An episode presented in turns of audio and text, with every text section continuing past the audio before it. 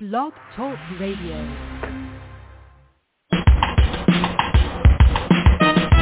Let's get lost in a better place. Pick up a book, travel through time and space. So much to learn, so much to see. A chance to escape reality. Open your mind and your heart. Fresh new Network will bring you there. So let's talk about it. Live and on the air. Good morning, everyone. This is Fran Lewis from Freezing Westchester County, but that's okay because this is going to be so much fun. Murder, Mayhem, and Crawling with Wild Animals. You know, this book came in time for the in memory of Betty White, who would love this book because it advocates why you need to be careful and take care of animals. And I think that's fantastic. So when animals start mysteriously disappearing from the Penwell Wildlife Refuge, former English teacher, right my field, turned wildlife magazine reporter Kristy Farrell is on the case. Days later, the body of the refugee's director is found in a grassy clearing, and with her veterinary daughter, Abby, I got it right, investigators discover strong motives among the suspects, including greed, infidelity, revenge, and blackmail, and don't you dare hurt those animals. So good morning, Lois Schmitt is here, and the title of the song of the book is Playing Possum, and don't mess with these people. So how are you, and welcome to MJ Network. Thank you, thank you for inviting me. I'm delighted to be here. Me too. So tell me, how did you, how does uh, Kristy decide um, as a writer that she was going to take on finding out who was stealing the animals? Tell us a little bit about this book. Okay. Um, well, she is a writer for a magazine called Animal Advocate. So they do stories involving animals. That's all the magazine covers. So when animals started disappearing from the rehabilitation center at this preserve, um, her editor, the staff, they decided she should do an article on that. So that's how she first got involved in it. Yeah, she and she's really good. So how come she included her daughter? Why does her daughter become Well- part of the of the investigation? Her daughter Abby is a veterinarian, so she has a lot of knowledge about animals, which is helpful, and she also has a lot of contacts in the animal field.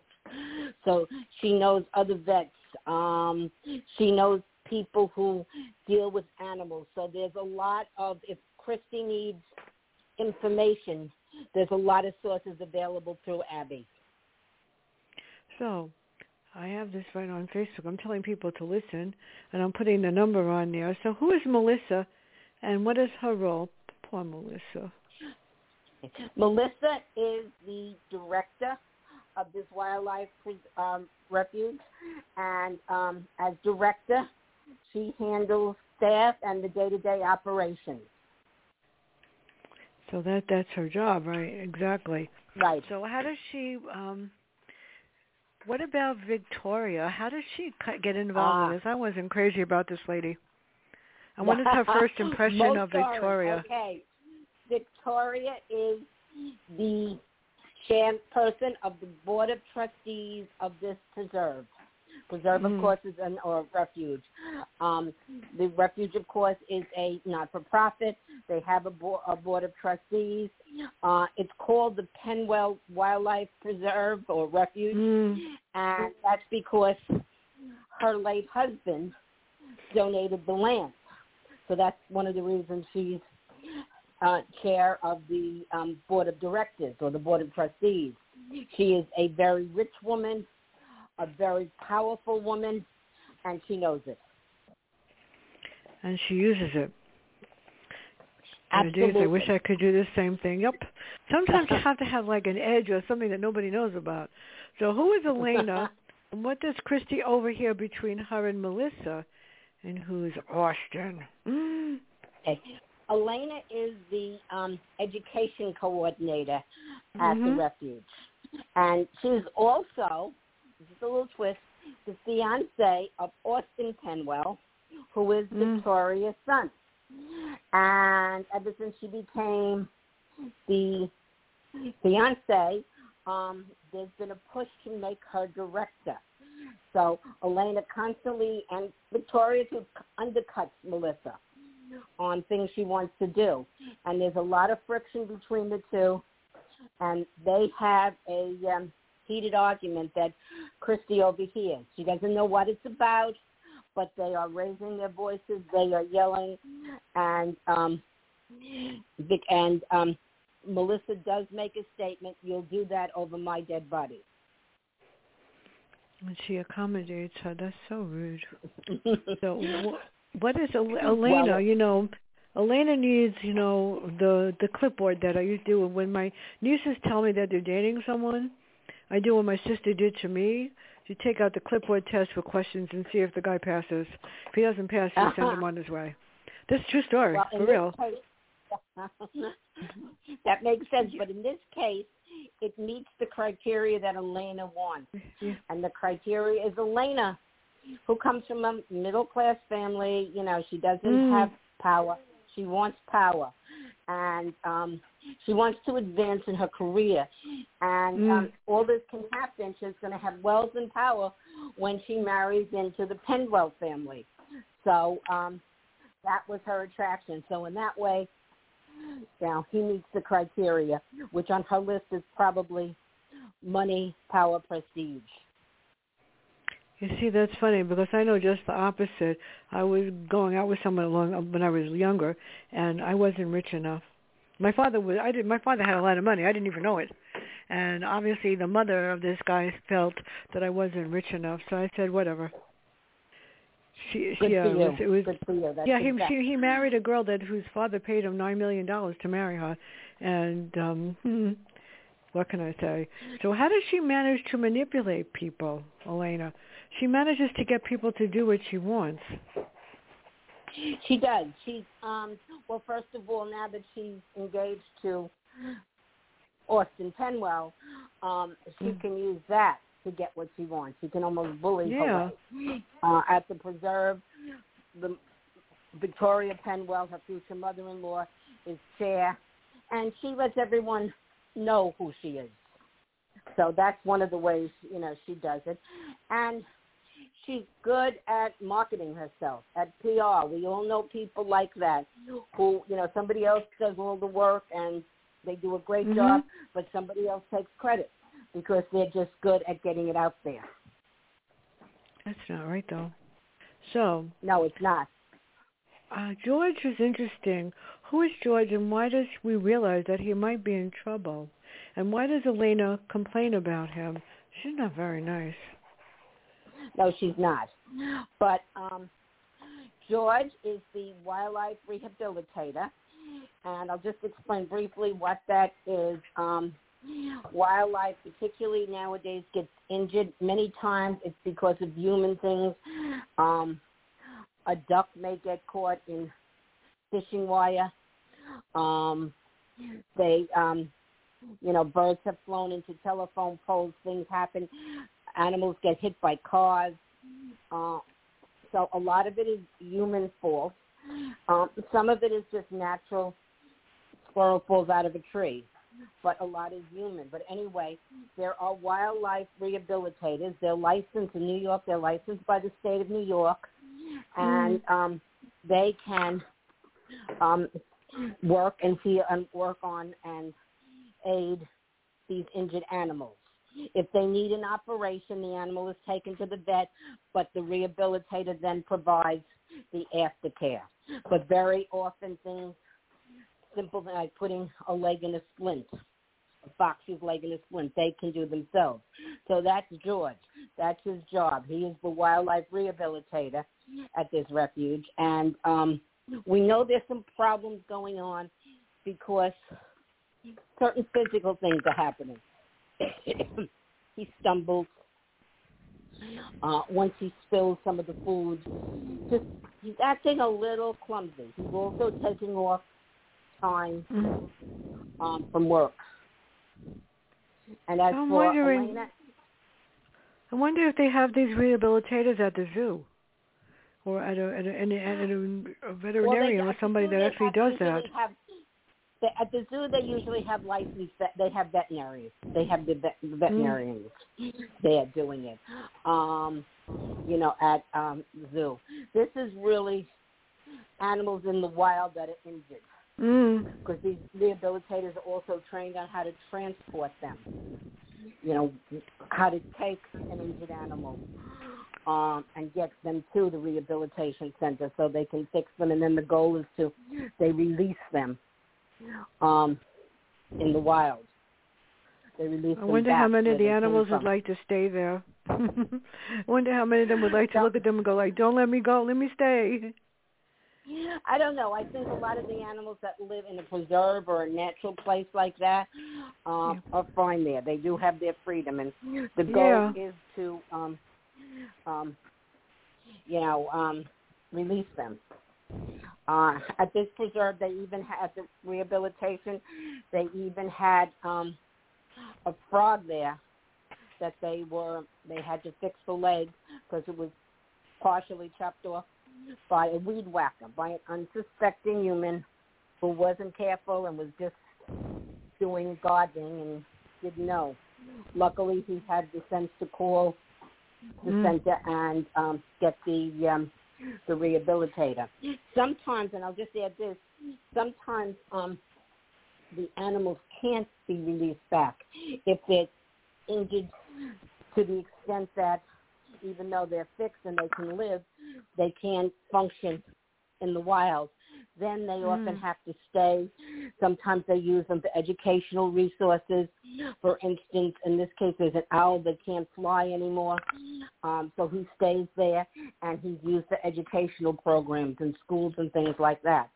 Sometimes they send them off to sanctuaries where they can live in a different type of condition, a more controlled condition. But that's only for animals that can't survive in the wild. It's so sad really that with this pandemic that back. the kids can't go there. It's so sad. I know that some of yes. them go to the aquariums and stuff because it's fun, but they're losing out on so many trips because of this. It's so sad. They are. They're on so, those school trips. It is sad. Yeah the whole school system has said, yeah, and I'm listening to the governor up here who's not too plugged in on the right circuit, and she's thinking along with the governor of New Jersey of lifting the mask thing in schools and outside, and I don't think that's such a hot idea. I hate wearing a mask, but it still prevents you from a lot of things. So, mm-hmm. what does Kristy learn when she's interviewing both Elena and George? And then what happens? To poor Melissa. Oh, poor Melissa. Well, we all know, it's uh, really no spoiler alert, Melissa, Melissa is found dead. And yeah. um, obviously it's murder. And um, we, um, when she, it, when Kristy interviews the other staff there, especially Melissa and uh, especially Elena and George, she learns that there's a lot of tension at this preserve it's not all one happy family where everybody is working together. Yeah. There's a lot of backfighting. And I know there's a lot, with the a lot of backstabbing here. Yep, there comes some uh, motive for murder. It's always good. Now we have more suspects. We have George, Jeremy, Victoria, and Elena. So who is Jeremy? Because we know Jeremy, the other three. Um, is, right. Jeremy is the only one that doesn't work at the reserve. He is mm. Melissa's ex-boyfriend. Ooh. And he runs a um, a food truck. Well, that's interesting. So what does she learn? She meets Melissa's parents, and what conclusions does she draw from them? Well, that also is interesting. Melissa's parents are very old-fashioned, very strict. Um, she goes in their home and it's something out of it screams 1950s.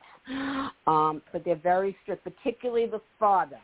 So the first time she goes, she doesn't learn too much, but she learns one thing. She learned that Melissa came, uh, came into money. Parents don't mm. know how, but she was buying things. Uh, she bought um, some big appliances for her parents. She was she was spending money. All of a sudden, she'd come into money. So that's one of the things that she learned. Also, she goes back again, and she talks to the mother. The father's not there, and she Mm. finds out without saying why. She finds out a little more, um, because the mother reveals a little more when the father isn't there. That's inter- That's interesting.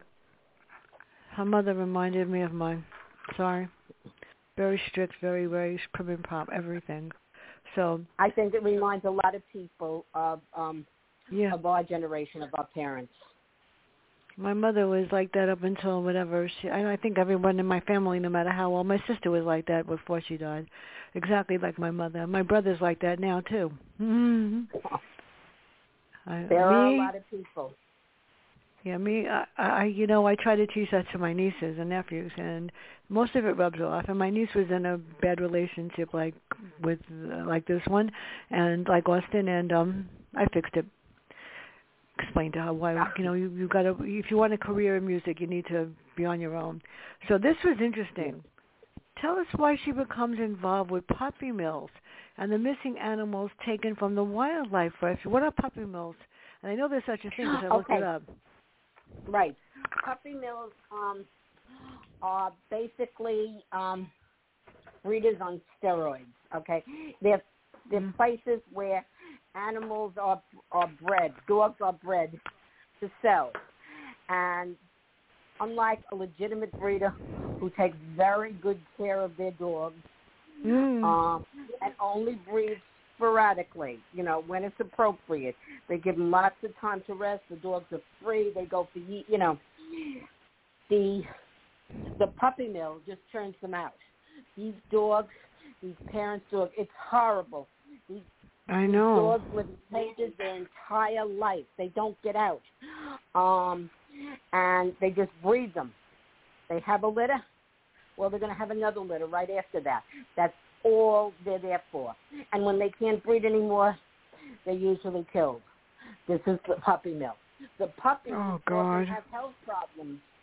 The puppies often have health problems. They um, they are in check for genetic diseases. The parents, you know, a legitimate breeder will check to make sure the two, the dogs that are breeding are physically healthy and have the, and there's not going to be genetic problems. Not with the puppy mill dogs. They're just bred, and they often come out with all sorts of um, of problems, heart problems, um, problems with um, their their physical structure. They're often kept, and since they're kept in such horrible condition, many of them have things like kennel cough and uh, respiratory Oh problems. Oh, God. So they're they're horrid. Again, Kristy works for wildlife, uh, on a wildlife, a magazine Mhm. that focuses on animals. So she actually came up with the idea for this story when talking to her husband, who was a vet, and her daughter, who was a vet, and they were talking about some of the cases that they've seen, which um, involved puppy mill dogs, and how the puppies from them are have so many problems. So that's how she. Well, how do they how do they get conned into? How do people get conned into taking them? they must they realize that these puppies are not it. normal. No, they don't realize it. They go to a pet That's store sad. And they think, and the puppy's cute. Who doesn't look at a, a puppy and think it's cute? And often these places lie. Uh, I mean, Of course. sometimes one of these these dogs will be okay, but m- many times they have these problems, and they'll say, "Oh, that's Mm. a little kennel cough. That'll be gone in a few days." Or um, sometimes they'll take the dog home, and then they'll take it to the vet, and uh, you know, like a week later or so for a checkup, and they'll find, oh, the dog has a genetic heart problem. Well, you've had the dog for a week. Now you're attached to it. It's not like a car that you're going to Yeah, I know. Um, so they're attached to it. So this is what happens. But most people are good. They don't realize that um, so getting sad. a dog from a pet store usually is a puppy mill dog. You know, if you want a dog, Mm. you really need to go either to if you, I mean, wonderful. There are lots of dogs you can get at the pound that really need a home. Mixed breeds are great, but if you do want a specific breed, you can go to a legitimate breeder or even a rescue organization. But you want a puppy, you want a, um, I don't know, a golden retriever puppy, go to a legitimate breeder. Check them out. But um, don't, you know, make sure a legitimate breeder, you can go and see. They'll have the mother dog on the premise. You can see the dog Mm-hmm. and with its puppy. It's different. The um, puppy mills, they have hun- dozens, maybe sometimes hundreds of dogs that are just breeding out in Oh cages. God. But you go to a pet store, you often don't know. Um, so you have to be careful. I know. I bought um a long time ago. Well, I didn't get dogs. I didn't want one of those, but I had uh, fish and sharks. I Mhm. love sharks. Sharks are so cool, and uh, gouramis and angelfish. And you got to be careful when you're going for an angelfish because they're very delicate, and they don't last. And the Right. white angels don't last at all. And I was really good at this. It was exciting. When I came home from school, the, my shark would, would jump up and tell me hi, I'm there. It grew so big. With a 25 Really? um, thing ta- tank. Yeah, and the thing was huge until like oh the poor sharks. So a, I mean there's a pet store. And uh, we, my brother has a rescue dog. Bella is so cute, though. She's, she's, you don't mess with Bella. But tell us about her visit to the pet store and the owner. Hmm. And why does she take the job there? She's really smart, let me tell you. Well, she wants she's an investigative reporter, so she's doing the story. So she goes there, she talks to uh, some of the staff there, including a young bo- a boy about you know 19 that type of that age Mhm. who works there basically um doing sweeping up putting out the food things like that. He's a little bit slow. And she um talks to him but he he's the only one there that really seems to care for the animals and Mm. she talks to him and she finds out things from him and um she decides the best way to get her story is to apply for a job. There happens to be an opening uh, because one of Mm. the salespeople is moving. So she applies, she gets the job, and it puts her in a spot where she can see what's really going on beyond behind the scenes. And it is the only way. So how does this lead to uncovering what happens to the animals? And this oh, owner, Okay. he lies a lot, and he people well people don't you know they don't know better. So if you're not an animal lover or a vet or somebody like that, or know somebody that's a vet that can actually see it, and they don't do what they do sometimes with other things. They don't let you take the pet home and then give it back if you don't want it. so once it's yours, it's yours, pretty much. Exactly. So what she and plus the psychology of it is most people once they get a pet, even if it has physical problems, they become attached very quickly, and it's very hard to return it. Again, Mm. it's not like a car or you know a pair of shoes, Yeah. so it is very hard to return. But what she does is while working there, she overhears conversation. I don't want to say too much because I don't want to give away. No, away don't tell anybody. a lot of the plot. I have hands But out for this book, by the way. Thank you. So she um, overhears conversation that leads her further on in her investigation. That's what I'll say on that. Okay, we're not going to tell them. But you know, the the purpose of the wildlife refuge is to save animals, and um, you begin to wonder. So, who is Susan Hanson, and what is her role, and why is she on the board of trustees? Okay. Um, well, first of all, the, I just want to talk a little bit about the refuge and tell you that, um, Yeah. as you know, most places, particularly in New York, where you live up in Westchester, I live on Long Island, land is constantly being developed for homes, condos, shopping centers, and that's the animals' homes. So there are refuges have, that have been established where the land can't be developed and the animals that live there can continue to live. New ones are constantly being born. So it's a haven for them. And we have several on Long Island. And I, think you do too in Westchester. I'm not sure, but uh, you probably do. But we do on Long Island. And in fact, one of them is where I did a lot of research. Okay, it's a non-for-profit, and there's a board of a board of trustees who runs it. On this particular board of trustees, um, Victoria Penwell is the chair, and mm. most of the other members are close cronies of hers, family friends. They're they're titans of industry. They ha- they also come from money, but they had very little background with animals. She needed somebody on the board that knew something about animals, particularly wildlife. Susan Hanson is a is a science teacher, and um, mm. she's written papers. She has a background in ornithology, and um, she she's a scientist. She has a lot of background in this. So mm. she is the one they put on to give some professional prestige to the board. In reality, they never listen to her. She's just there for her name and, and, and credentials. That's not good. Now let's get to the good part, people. The guy that needs Fran's clipboard. Seriously. So we've got Austin um, he might present one side of him and then another to the others. So how does his mother control him? And how does being engaged to him let Elena think that she's going to bring specific programs to the Wildlife Refuge Center? That's interesting part of this plot. Yes. Well, Austin is her is Victoria's son, and Victoria is just a very powerful, domineering mother.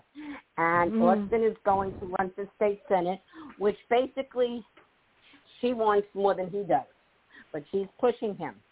Uh, in terms of Elena, um, there's one quality about Elena. Elena actually is interested in the environment and wildlife.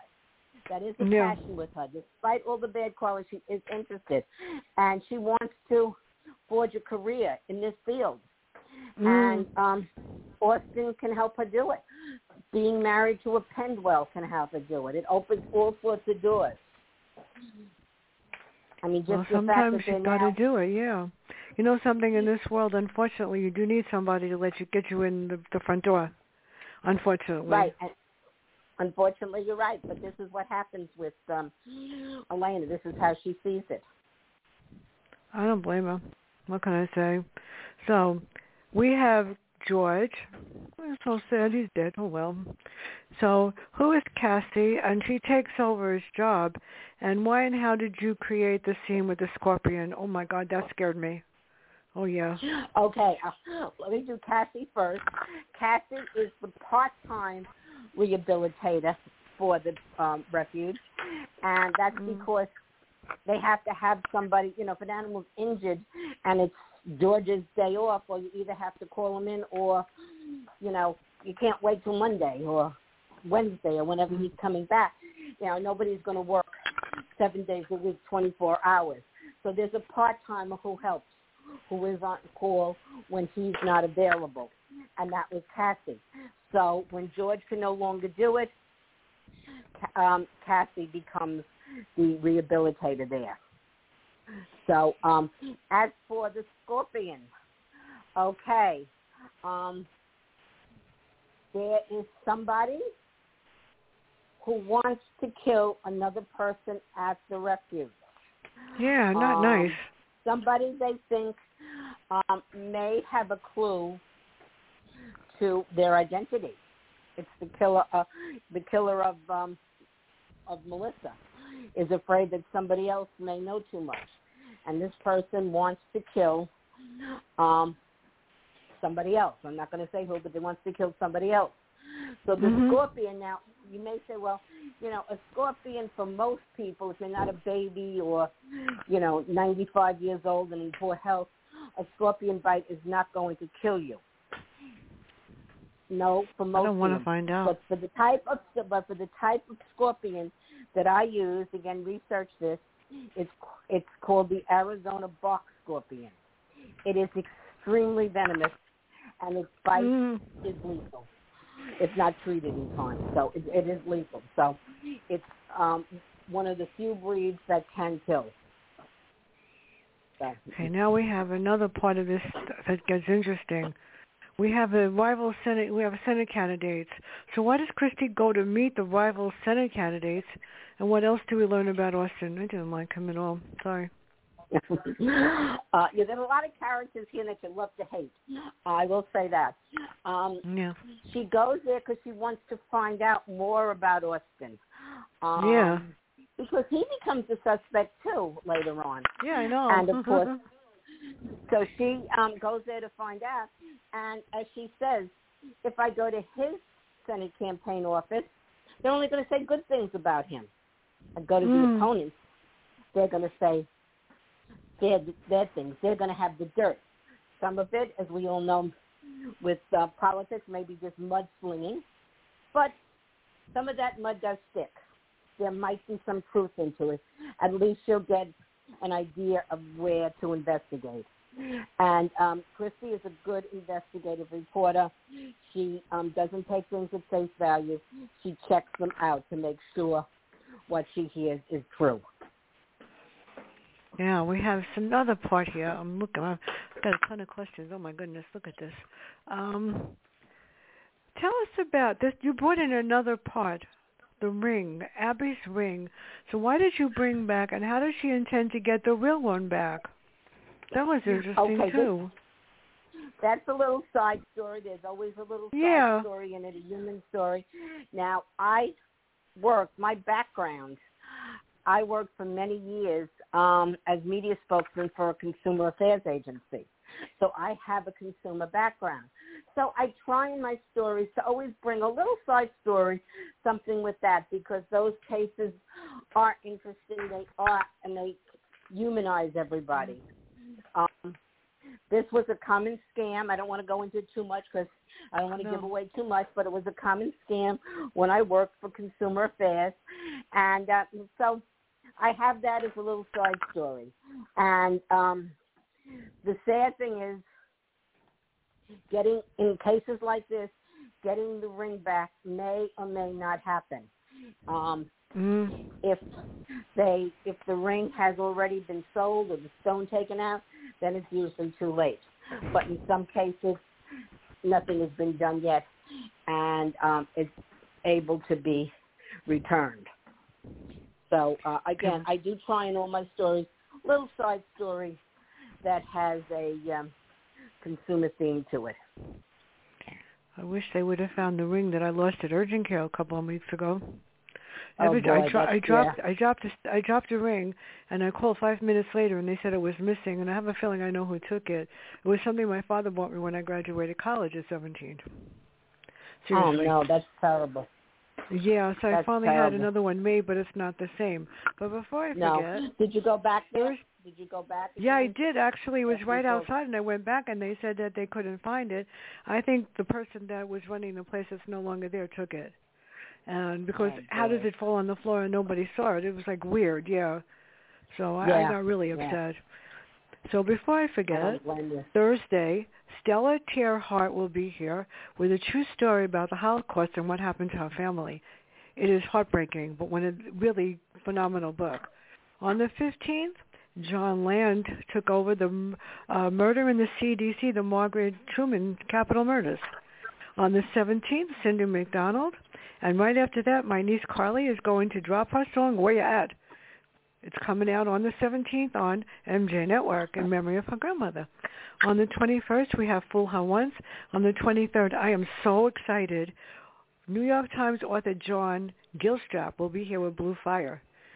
What happens when you don't have phones and refrigerators and electricity? And what do you do when you live in a, an environment right after an apocalypse? This is fantastic. 28th, New York Times author Claire Douglas will be here with Just Like Us Girls. And what better way to start March than with Philip Margolin, The Darkest Place, and Andrea Ah. Kane and Annie Cross. Yeah, that's just to start. We, I, I, I was one of my like, oh my god. yeah, it's. It's ama- amazing, I and I have Margolin. Philip Margolin is like a friend. I love him. I can email him myself. That's how. And I, when I send questions, I don't send it to the publicist. I send it to Phil myself. He's he's great, and he's a great person. I love his but book. This, I love his book. Wait till you read The Darkest Place and tell me what you think about the third scene in the courtroom. That's all I will tell you. You're going to need tissues for this one. So why does Cassie work there, and what does she learn that shocks her? Okay, I don't want to give too much.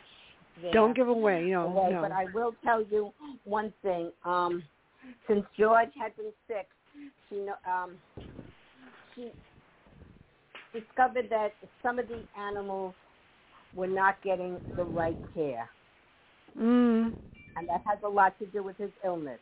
He wasn't doing it deliberate. He wasn't lazy, but it just happened because of things. And she was worried about some of them. That's all I'm going to say on that. That's so sad. Where did you find out who stole the animals? That was even shockier. So now we have someone that I really like to slap in the head. Why doesn't Detective Wolf want to invest? Yeah, I want to smash him. Why doesn't Yeah, Detective oh, Wolf yeah. want to investigate the two murders and investigate Veronica and the center money? Hmm. Well, Wolf, first of all, is is Kristy's nemesis. Yep, he he is. is. A, he was always a bully. He went to school with Kristy's younger brother and used to bully him. Um, he got on the police force because he has a relative who's high up. Oh, God. He still bully. He's also lazy. Um, he wants the simplest answer. He's not going to check things out. And in this case, he doesn't want to rattle the Penwells. They're powerful. They're rich. He doesn't want them as his enemy. He's not going to check it out. The easiest one to go for is Jeremy, the bo- the boyfriend. Mm. You know, it's the young young man who owns a food truck. So he's satisfied. He's not going to investigate. Um, he's Wolf is a character in all my books with Kristy. As you know, I had two before this: Monkey Business, which takes place at a zoo, and Something Fishy, which takes place in the aquarium. And Wolf is a homicide detective, so he's always there. And um, Kristy always bursts his bubble. So we have Sheila. How does she get involved, and what does she help with? Okay, Sheila is the Penwell's maid. Mm-hmm. So, you know, she is there every day. She sees what goes on. She knows the inner workings of the family, what they talk about, what they do, because most people don't pay attention to the maids. They're not aware that they're even in the room sometimes. So um, she hears their fights, their arguments. You know, they're not going to talk about something Mm. illegal in front of her, but she gets to know the personalities, what they're fighting about, what they want to do, and so forth. She also happens to have a dog that is a patient of Abby's, um, because Abby's a vet. So they get to talk to Sheila. Abby is able to get, ask her questions, bring Kristy in, and they can find out a lot about what's going on with the Penwells. Well, my niece is a vet. She works for um Ah. on, on the island, and I'm so proud of her because she loves. She's a veterinary assistant. Not only that, I think she's got more pets in her house than she has poor Alexandria, who's three. she's got dogs and gerbils and iguanas. She's got everything, and fish. That often like- happens with pets. They do. Yeah, she's she's got tons of animals and she takes great care. And the little girl, she's three, my niece, and she loves them. So this really got me. Elena's programs. Um, why does Elena's programs get credit? Who gets who? Who created them, and who steals her ideas? Well, a lot of the ideas actually came from Victoria. But yeah, again, she's a real witch, that good lady. At marketing, she is. But you know, the ideas, some of the ideas weren't bad. Um, and Elena's good at marketing, so she throws them out. And again, she's going to be Victoria's um, daughter-in-law. Victoria wants to push her in her career. So Victoria, for this matter, doesn't really care that certain ideas, like the owl prowl, uh, came from her. She'll let Elena take credit for it. Mm. That was nice of her. So she interviews a whole lot of people, but we find out what extra money did Melissa get? Where did it come from? Okay. Um, can't really tell you where it came from, but this is the Yeah. important crux of it because when they find out Yeah. that when Kristy finds out that Melissa came into this money, she thinks this could be a motive for murder. Was Melissa blackmailing somebody? Yeah. Uh, where did this money come from? So that leads her in one direction in her investigation. I'm not going to tell you whether it's um, No. turned out to be true or not, but the money is something that until close to the end, they don't discover where it came from. Hmm. So we have two more characters. Who is Linda Lau and who is Erin, and why does she want to talk to them? Okay. Linda Lau comes to see Kristy. Uh, in my first book, Yeah. Business, I have a character called Mia Lau. Um, she's a former student of Kristy when Kristy was an English teacher. And um, she's now working interning at the zoo where Kristy is doing a story. And they talk and they meet. And, well, in the end, Mia dies. Mia gets killed. And um, Kristy solves the murder.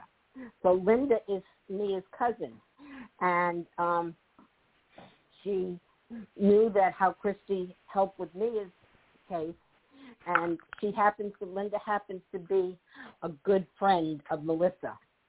So she asked Kristy if she will help solve the uh, murder of Melissa, and Kristy, of course, had planned to do that anyway, probably because it's um, she's a reporter. She's working on the um, wildlife um, refuge as a story, and this is part of the story. But Kristy is also a very human type person. She really feels for people, and um, when Linda asks her, she says definitely she will help. And she also doesn't like particularly like Wolf and thinks he's incompetent Mm. and that he's possibly railroading. Again, could be Jeremy, it might not be Jeremy, but she doesn't think he's getting a fast check and she's going to check it out. There are very few people that would do that. Very Yeah. few people. And I'm, I'm finding that, you know, I deal with the media all the time because a lot of them are authors in their book and they're cool. And we talked about that on my last uh, show, my last panel. How does the media create hype and how come sometimes they take these events and twist them to make people get upset or just get public opinion and every every news station tells it differently. So that bothers me too. So how does she finally, without giving it away, how does she piece it all together and realize that this is what ha- this is who did it, and I like Officer Fox. Why does he help her? Okay. Um, okay. Well, just one thing you would ask me, I didn't answer on Erin. Erin is a friend, a good friend of um, of Melissa, and to make her investigation thorough, she wants to um, question um, Erin on on Melissa. Maybe she knows things about Melissa's life. Maybe she knows where the money came from. Mm. So that's Erin. Okay. In terms to um, Officer Fox, we'll do that first. Officer Fox is Wolf's partner. I gave them the name in my first book, Monkey Business, because all my books take place in animal settings. Again, Monkey Business Mm. is a zoo. Um, this is a wildlife preserve. So I thought, and Wolf and Fox, if you go in the, well, they don't have a phone book anymore, but if you look up, they're very common surnames. Lots of people have those. In fact, I know somebody whose last name is Fox. Um, and there's a dentist here who's Wolf. So they're common names. So I thought it would be sort of fun and also in making characters easy to remember if I make the detectives Wolf and Fox. So anyway, Fox is Wolf's partner, and he's a decent guy. He's smart, um, and he wants to do the right thing. But Wolf is the senior partner, and Mm. Wolf is connected to the top brass. So there's not much Fox can do, but he's frustrated, and you can see this frustrating builds up. So finally, in this book, the third in the series, he's had enough, and he meets Kristy privately, and he says he will help. Can't do it in front of Wolf, but he will help, and um, that's the, that's that's how it's evolved.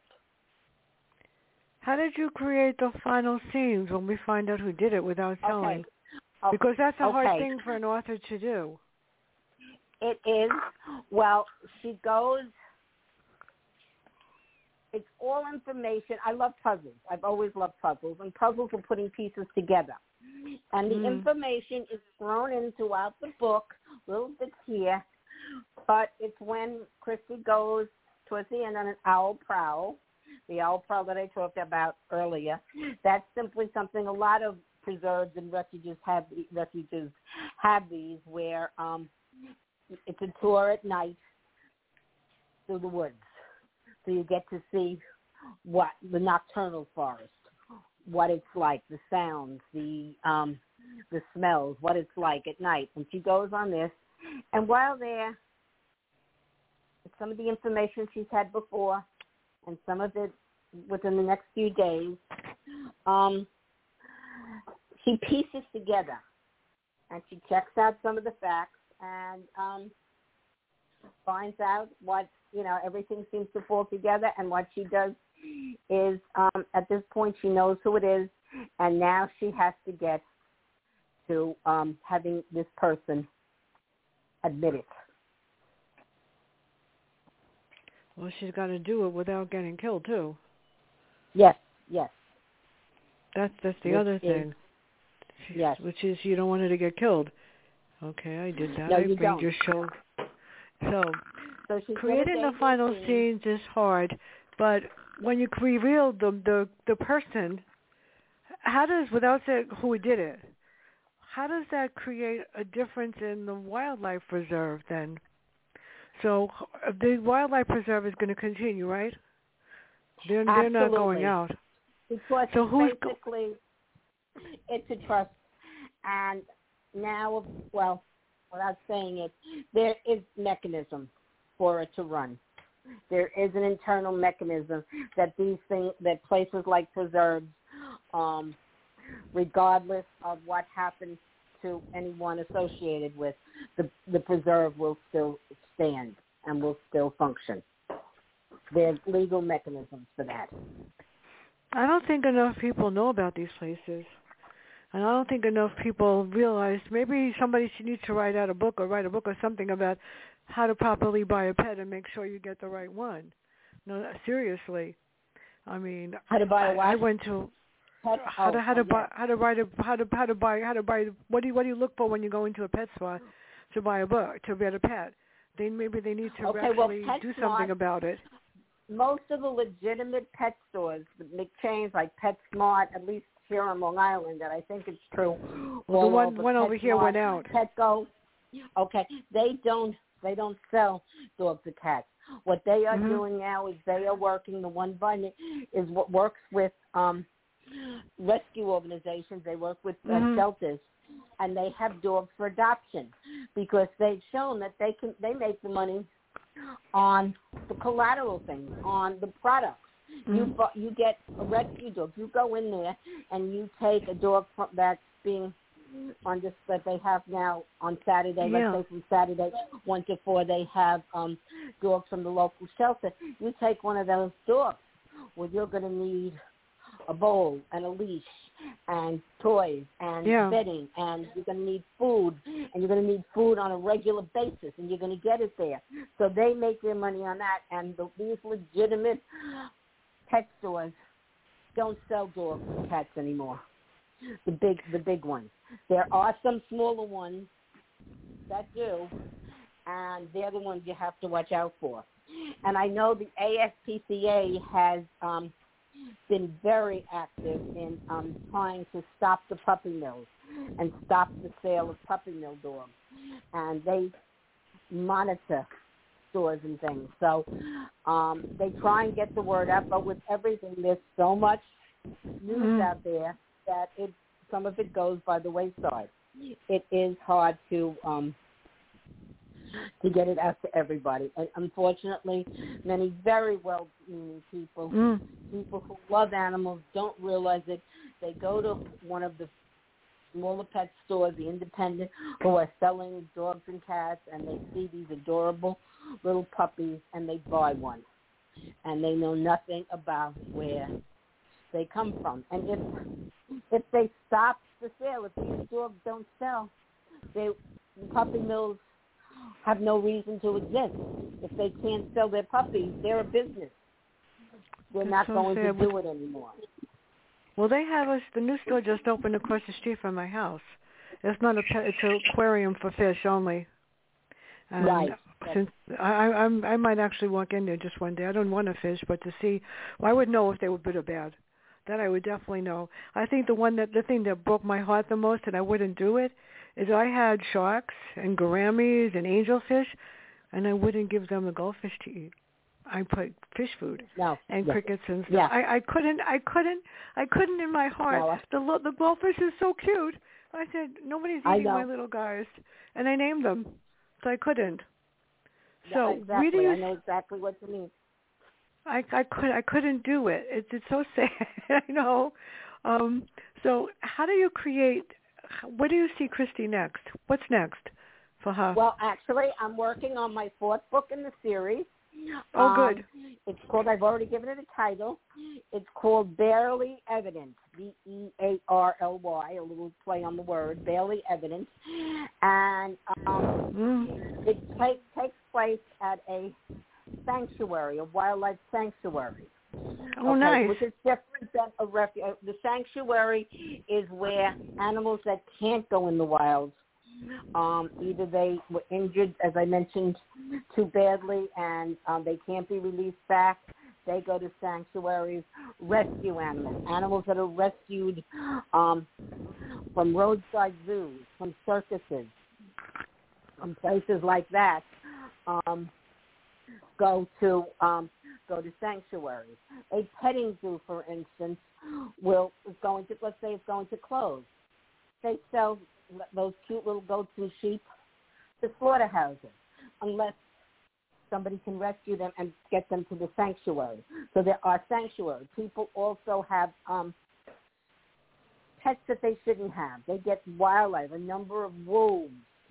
Um, people think, oh, a wolf is cute. I'll have it as a pet. Well, after it grows up, a lot of them don't want it as a pet anymore. It's a wild Mm. animal. It shouldn't be a pet. So that's where a sanctuary would take it. Um, dancing bears from a circus, things like this. So this is my next story.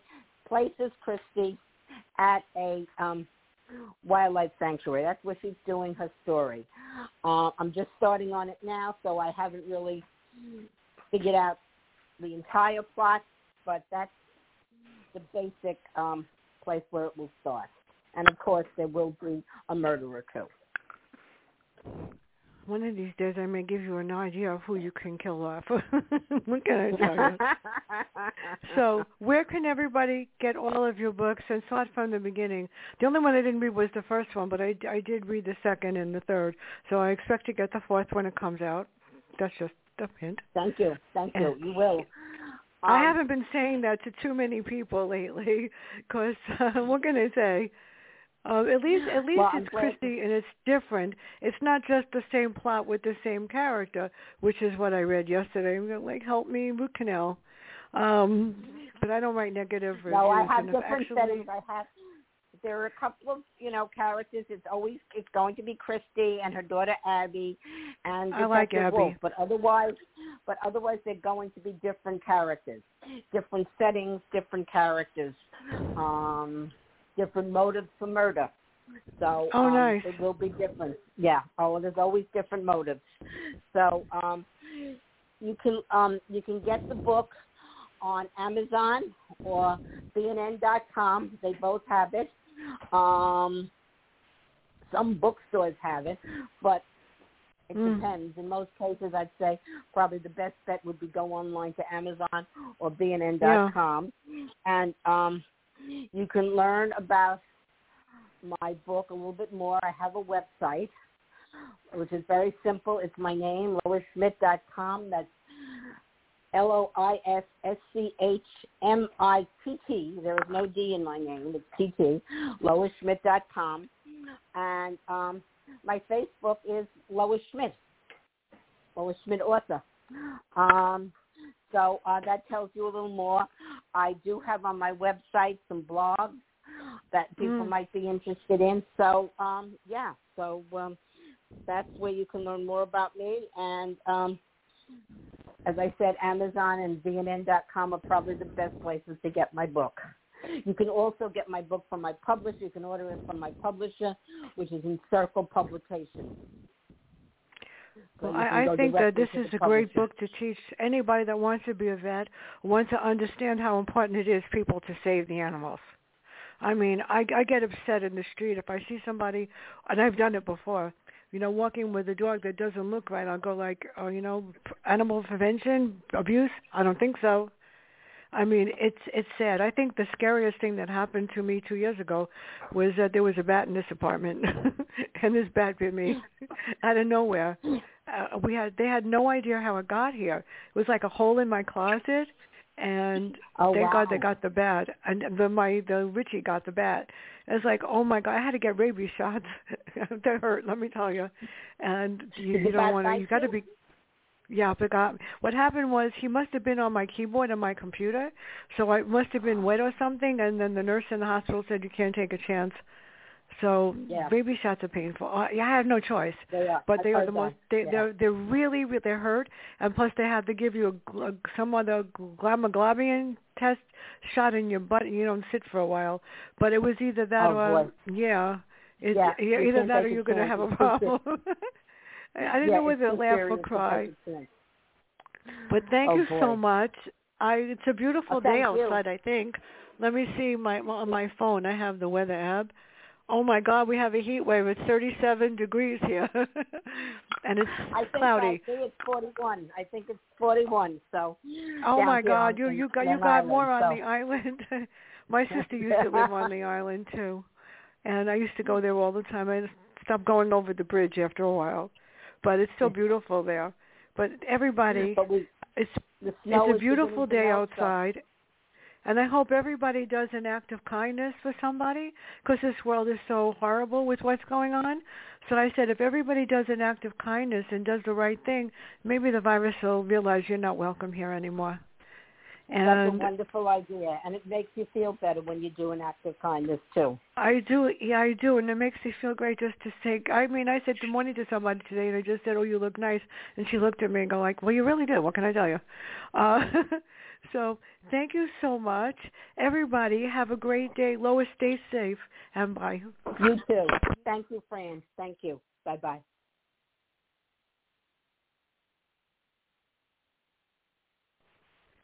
With the Lucky Land Slots, you can get lucky just about anywhere. This is your captain speaking. Uh, we've got clear runway and the weather's fine, but we're just going to circle up here a while and uh, get lucky. No, no, nothing like that. It's just these cash prizes add up quick. So I suggest you sit back, keep your tray table upright, and start getting lucky. Play for free at LuckyLandSlots.com. Are you feeling lucky? No purchase necessary. Void where prohibited by law. 18 plus terms and conditions apply. See website for details.